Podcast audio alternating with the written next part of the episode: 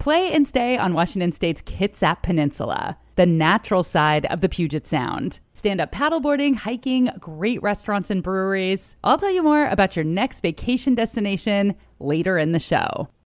KIRO, Seattle.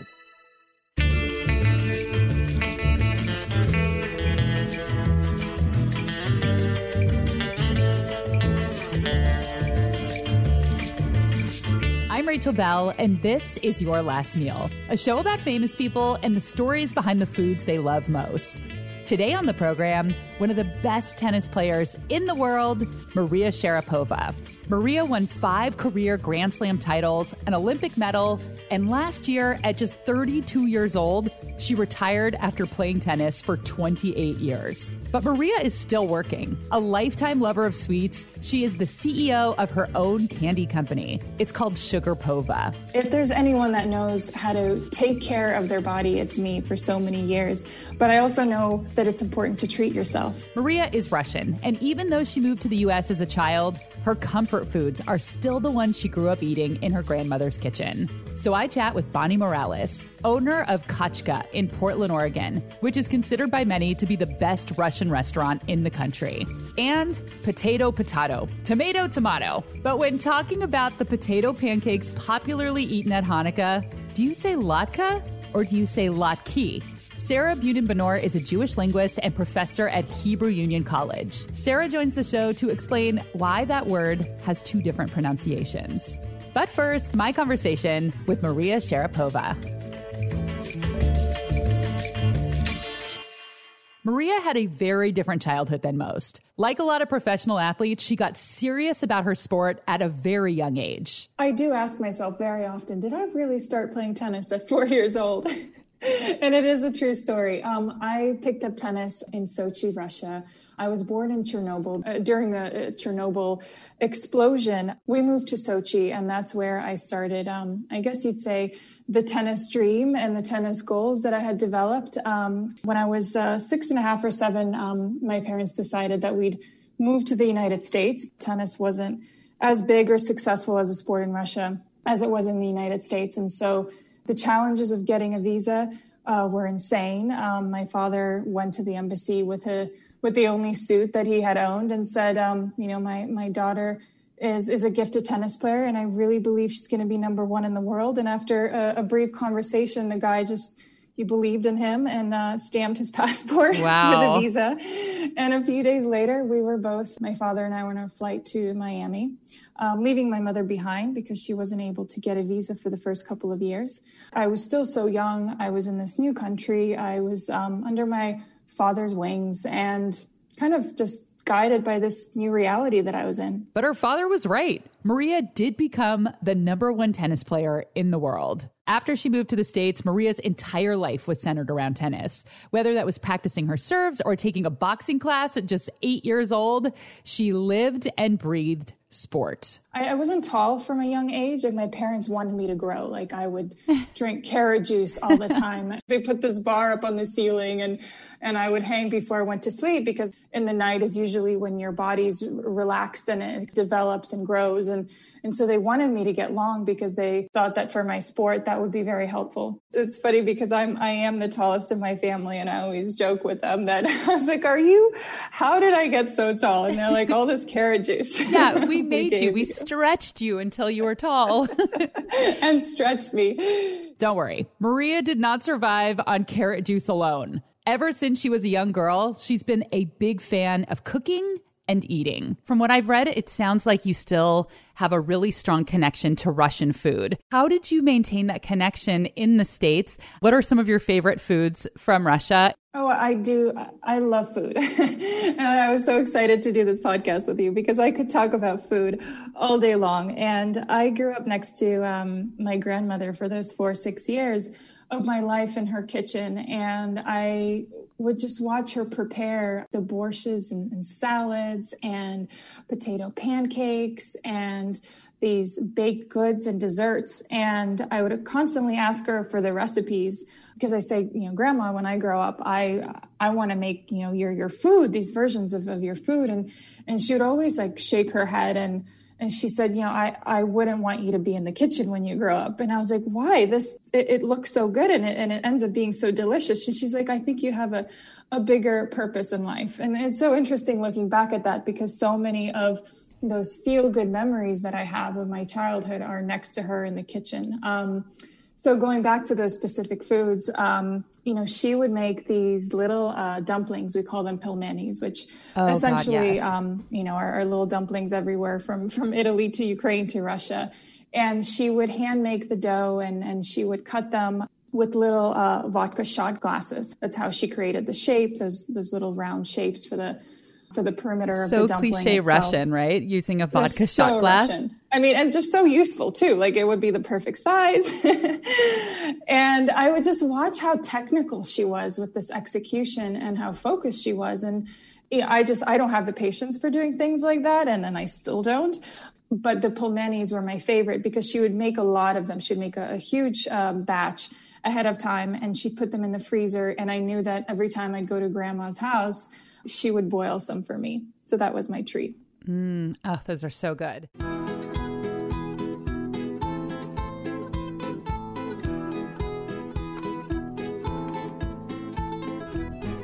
What would you choose to eat for your last meal? I've thought about this question for a few days now, and I've changed my answer a few times.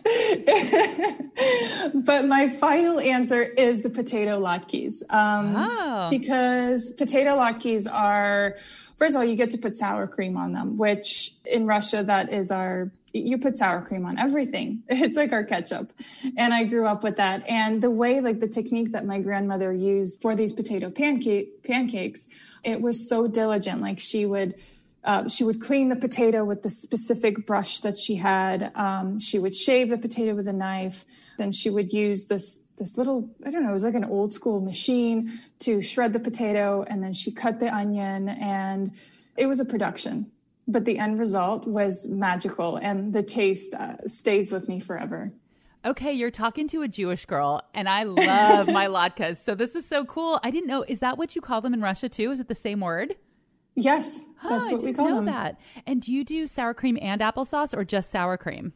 I only do sour cream, okay. but I I would also do applesauce if if I had it. We don't have that in the pantry, but I I, I should add that. Well, I read that you do eat a lot of baby food, so I'm surprised that you don't have applesauce around at all times. So I used to eat um, baby food during my matches. My match was going to a third set, and I needed food or banana. Um, and I did have applesauce, and there was a little raspberry in there. It was actually funny because my fans would be like, "What? What is she eating out of that little can?"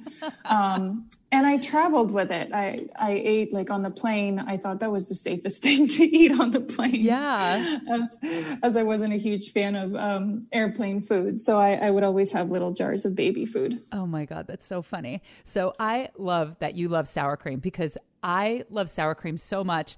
I talked about it so much on the radio that Darigold heard me and sponsored me, and I got to like be a spokesperson for sour cream for maybe three years, and it was the best thing of my entire life because they just kept shipping it to me.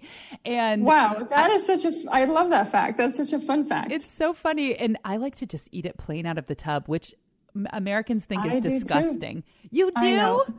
I well when when we serve it like on a little plate and and like in a little bowl and then we have a spoon and then at the end there's usually like a little bit left like we don't go through the entire bowl. And as everyone's cleaning the dishes, I'm usually there, like in the corner, finishing a little bowl of sour cream. So we're on the same page here. Yeah, my fiance looks at me like I'm I'm crazy. For her last meal, Maria Sharapova wants potato latkes with sour cream. Latkes are palm sized patties of shredded potato and onion mixed with egg and flour and salt. Although I have never used flour, I always use matzo meal in my latkes because that's what my mom does. Anyway, you take that batter and you fry these little pucks until they are golden and crisp on the outside, but still nice and soft on the inside. So you have this hot, crispy edged little potato pancake topped with cool, creamy sour cream. Do you know how to make them? Is that something that you make at home? I do occasionally. I made them a couple of months ago, and we usually make them when there's either like a birthday or some type of celebration. With we open a bottle of champagne. Um, sometimes we we order a small a small jar of caviar to put on them. Um, but mm. I think the trick is getting rid of um, all the liquid that the onion and the potato takes up um, once you braid it. It's kind of, it's definitely time consuming. It is. And I think that you have to eat them right away. So every year, except for this one, I have a big Hanukkah party and I call it Latke Prison because I refuse to make them in advance because I think they need to be fresh. But I'm stuck, you know, at the stove just flipping latkes while everybody else is having a good time. And I'm like, oh my God, when is this going to be over? But I refuse. That's how I feel about cooking in general. it's, it's, sometimes you just feel like if it, like it's your party, but you're left yeah. out from the party because you chose to cook. Um, yeah. And in some ways, it is fun because everyone usually gathers around the kitchen. Um, but I, I do, I, I, love your style of, of making latkes and eating them right away because you're absolutely right. When they're cold, they're they're not the same, and then then everyone's disappointed and doesn't understand why you were so excited about them. I know exactly. Stars, they're just like us. They love sour cream. In this episode, I have definitely found my people. More sour cream love ahead when I talk to Bonnie Morales, owner of Kachka in Portland. If you're a fan of naturally gorgeous, off the beaten path vacation spots with small town charm, you're going to want to plan a visit to Washington State's Kitsap Peninsula, where you can grab a scoop of homemade ice cream and stroll around the adorable European seaside village of Poulsbo, or walk on the ferry in Seattle and get off in downtown Bainbridge Island. And May is the perfect month to visit Bremerton or Silverdale, where you can get out of the city and into the forest in just 15 minutes for a beautiful hike. Enjoy a farm to table meal at Bremerton's Restaurant Lola, a black owned business. I really need to make the trip out there for their Creole brunch. And in the morning, stop by Saboteur Bakery for croissants that are so flaky and buttery, you'll think you're in Paris. There's also a gorgeous golf course in the middle of the forest there are several naval museums in Bremerton. Go to visitkitsap.com slash your last meal to learn more. That's K-I-T-S-A-P. Or you can find a link in the show notes. Play and stay on the Kitsap Peninsula, the natural side of the Puget Sound. If you like listening to Your Last Meal, you might like watching my new TV show, The Nosh with Rachel Belle. We just wrapped up season one, so there are four tasty episodes ready for you to binge at cascadepbs.org. In episode one, I convince an East Coast skeptic that Seattle now has fantastic bagels. And in the season finale, we go truffle hunting, just about an hour outside of Seattle. Episodes are a quick bite just eight and a half minutes long. So grab a snack and cozy up with the Nosh. Available anytime, anywhere at cascadepbs.org or find a link in the show notes.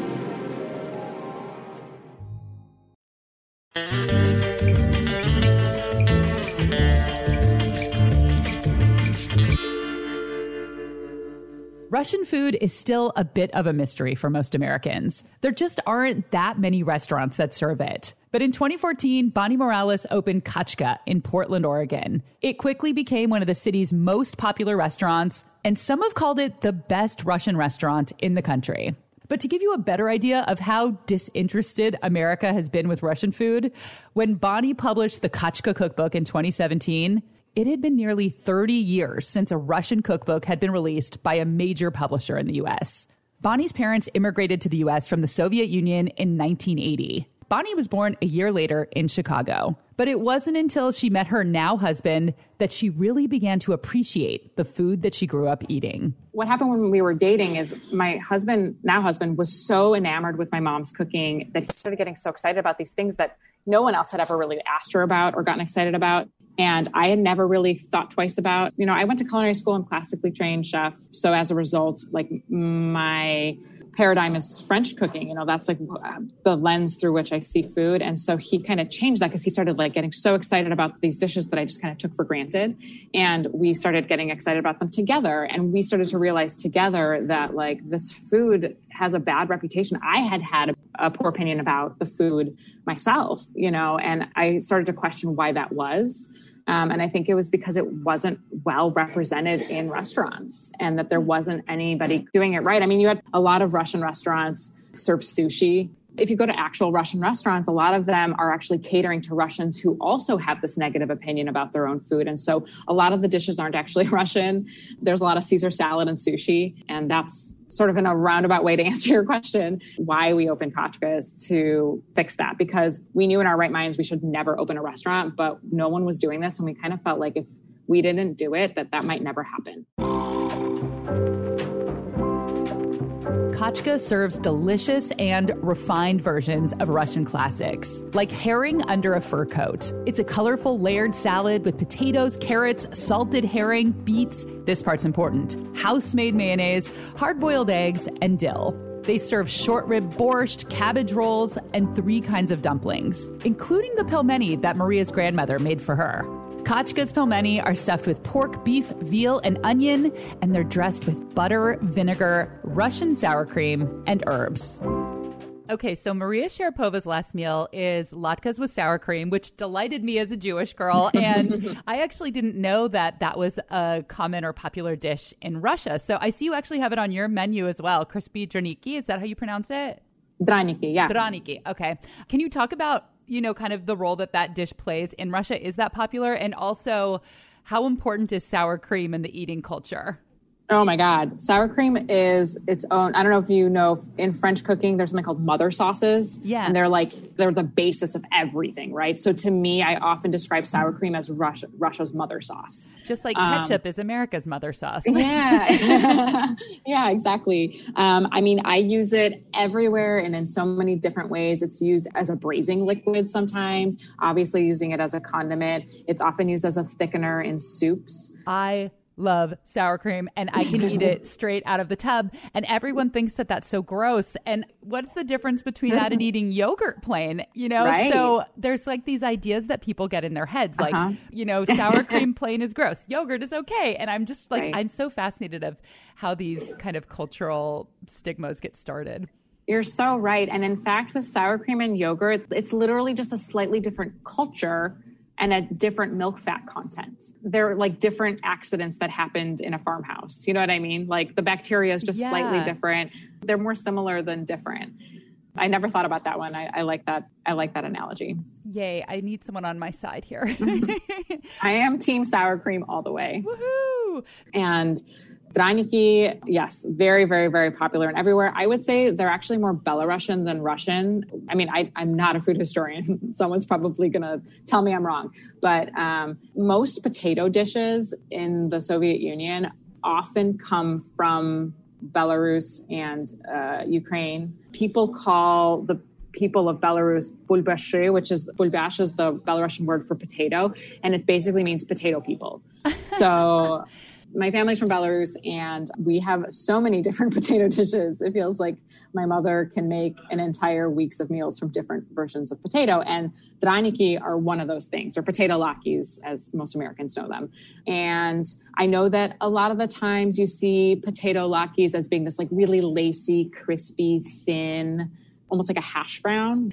Draniki are not typically like that. They're usually a little bit thicker. There's a higher amount of flour, of egg. We always have kefir in our batter for that tang. That's a really, really common uh, oh. addition. I don't think that's very, I don't think that's unusual. I think most folks do that.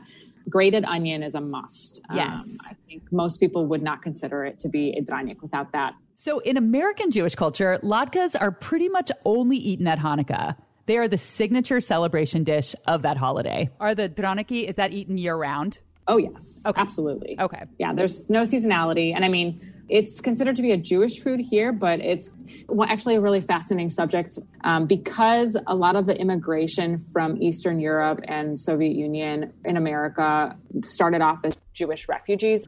A lot of what in the US we think of as Jewish food, quote unquote, is actually not at all Jewish whatsoever. It has doesn't necessarily have a Jewish lineage, and that's a perfect example. Another one is like uh, shavel, uh, sorrel soup um, you see it a lot of times in jars in like the kosher section. That's like the most generic summer soup you could possibly have in all of Russia. Like there's nothing Jewish about it whatsoever. Oh, that's so interesting. So you're basically saying that because the Jewish people were the ones who left and came to the States, it just became Jewish because they were Jewish.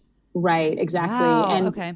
it's actually more about the region that they came from rather than how it related to their culture specifically. Kachka is basically a love letter to Bonnie's family and heritage. So when she was looking to name the restaurant, she thought of a story that her dad often told her as a child the story of her Jewish grandmother surviving World War II. She had just escaped from this ghetto that her and her whole family were in in the middle of the night with a baby in her arms. And she had to leave her whole extended family behind because they knew that if they all went, they would all get caught. Um, so she left her family. She was like 20 years old, I think, young baby, and ended up burying the baby along the way. I mean, it was a, such a journey and middle of winter.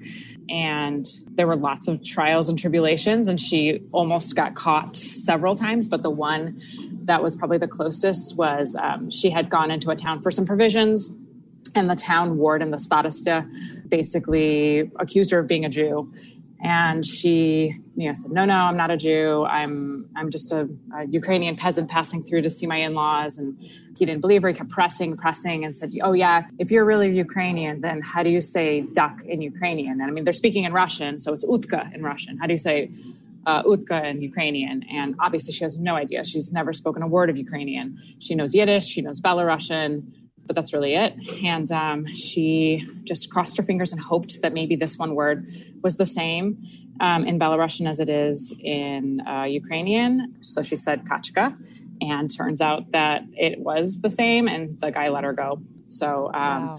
it is like for me such a heroic story. Um, I think I would have just vomited um, and curled up in a ball and given it away. But um, the chutzpah to just make it happen and she, you know, went on to fight in the partisan resistance. She's she's a badass, um, and so that story to me and that word always meant a lot.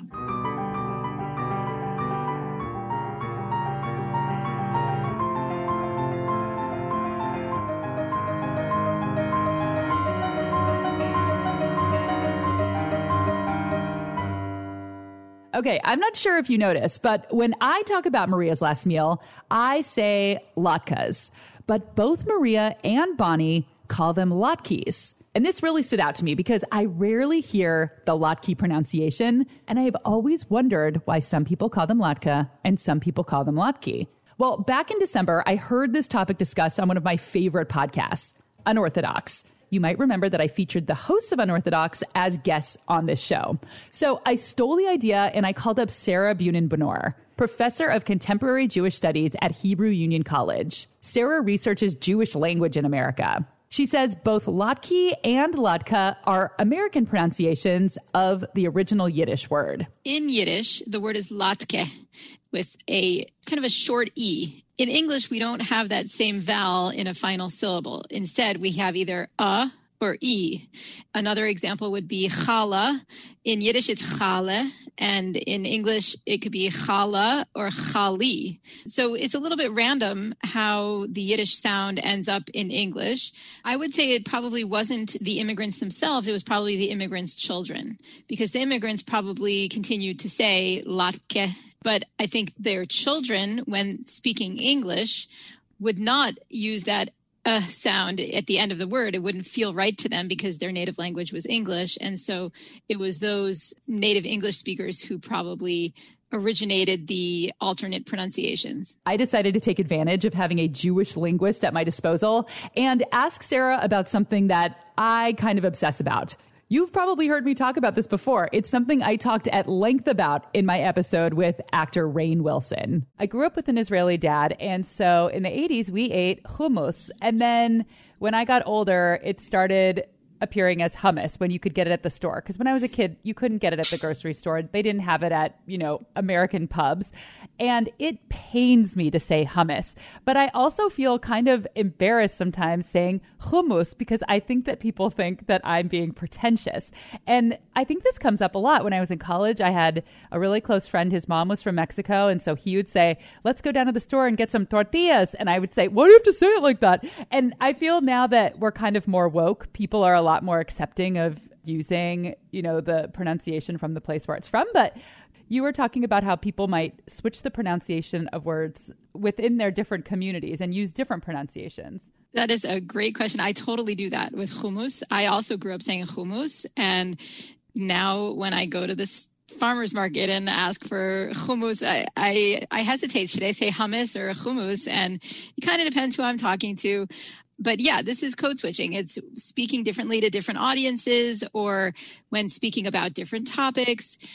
And um, I think we do that a lot. Like I certainly use different words when talking to Jews or non-Jews, or when talking to Jews, certain types of Jews and other types of Jews. Uh, I did a survey in 2008 about American Jewish language and identity, and when I pre-tested it, I found that people weren't willing to answer questions about how do you say something because they say it differently to different people. So we ended up for, for several of the questions having multiple options. How do you say the spring holiday when talking to non-Jews, when talking to Jews who are not engaged in Jewish life, and when talking to Jews who are engaged in Jewish life? And the answer might be Passover, Pesach, and Pesach right? And so I think the same is the case with hummus. We didn't test that one, but I imagine that people would say, I say hummus when talking to Jews and hummus when talking to non Jews. I think there's also something where you don't want to feel like you're correcting someone. So when I was talking to Maria, she said latke, and then I said latka, and then I wished that I had said latke to mirror her so that she didn't feel like she was saying it wrong. And I don't know if that's just a people pleasing thing, or a woman thing, or a human thing, or a code switching thing. it's it's a human thing and it is code switching it's it's called accommodation that we we try to accommodate to other people's language and it's often not even conscious and and usually we're not even able to completely mirror people's speech but we certainly sometimes try and we sometimes do it even without thinking about it does anybody else do that thing when you travel and you just pick up the accent of the people in the country you're visiting? Like when I went to London, I had to stop myself from, you know, pip pip cheerio and speaking in a horrible English accent the whole time. When we come back, Maria reveals her favorite candies and why she decided to start making and selling her own.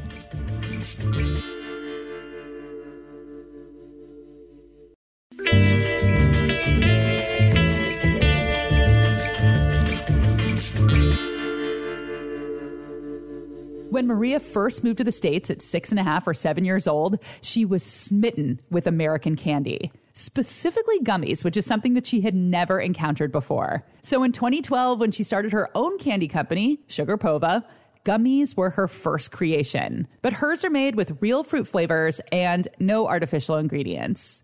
Talk about what inspired you to start the company. My love of sweets from my grandmother's memory of, of making um, Russian baked goods. She would make honey cakes and eclairs and all those goodies that just inspired me um, once I traveled around the world and I explored um, all the different international types of candy. Um, when I was in my early 20s, I had a fairly significant injury and I wanted to start my own business. And although I was fairly young and green at the time, I had built a little bit of a business acumen through my my partnerships with incredible brands from which I learned a lot. And on the website it says it's guilt-free candy. What does that mean?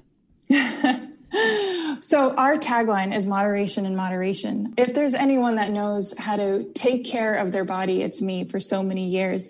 But I also know that it's important to treat yourself. Um, it goes back to my childhood of asking my father for a bounty bar um, after a really good practice. Well, it was, it was either the bounty bar or a chupa chup lollipop, but I figured with the bounty bar, you have two pieces so you can like save one for another time. Yes, I love those too my... because so many people don't like coconuts, so you don't have to share it. Like you can do the fake, like, oh, do you want the other piece? Good. No, I'm going to eat both of them. I'm so glad when they don't like coconut. I love coconut. Me too.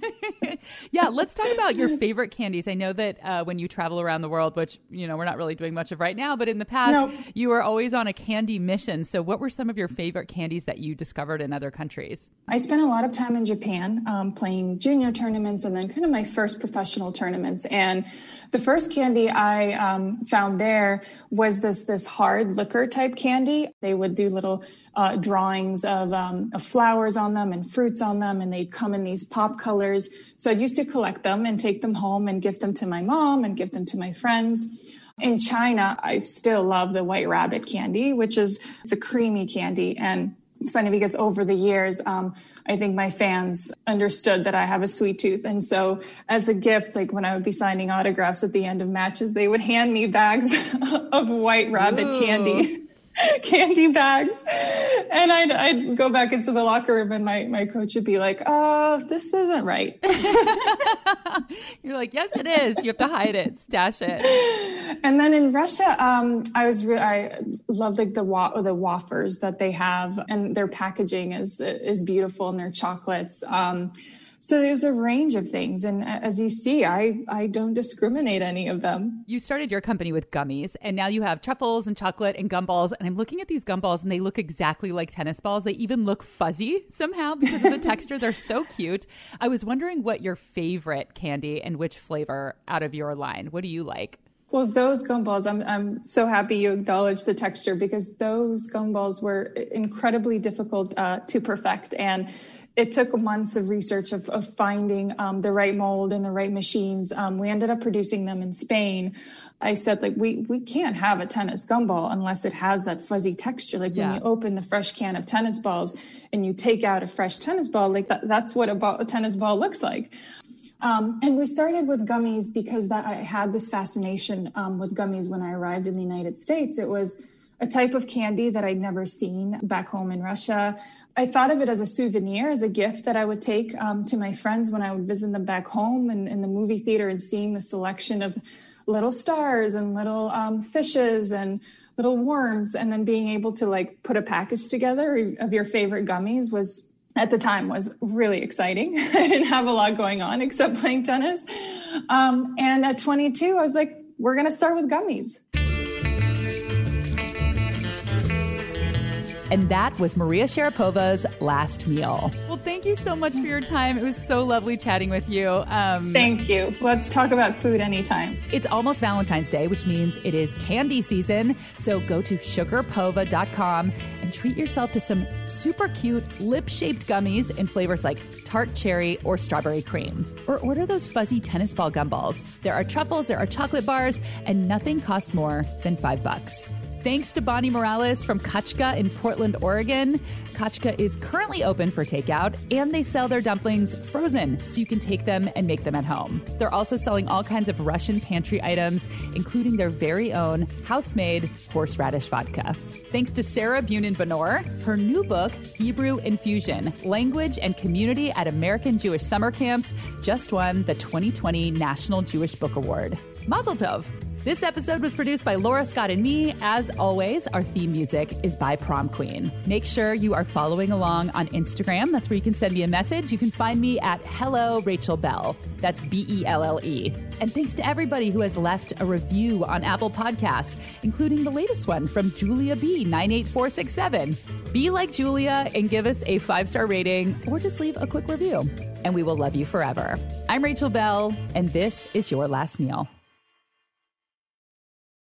Now I can feed my cat. She is losing her mind this whole interview. She's jumping up and walking on the keyboard, and I have to keep putting her down. It's crazy. That's not distracting or anything. I know. I was so afraid she was going to ruin the recording, but yeah, she needs to eat.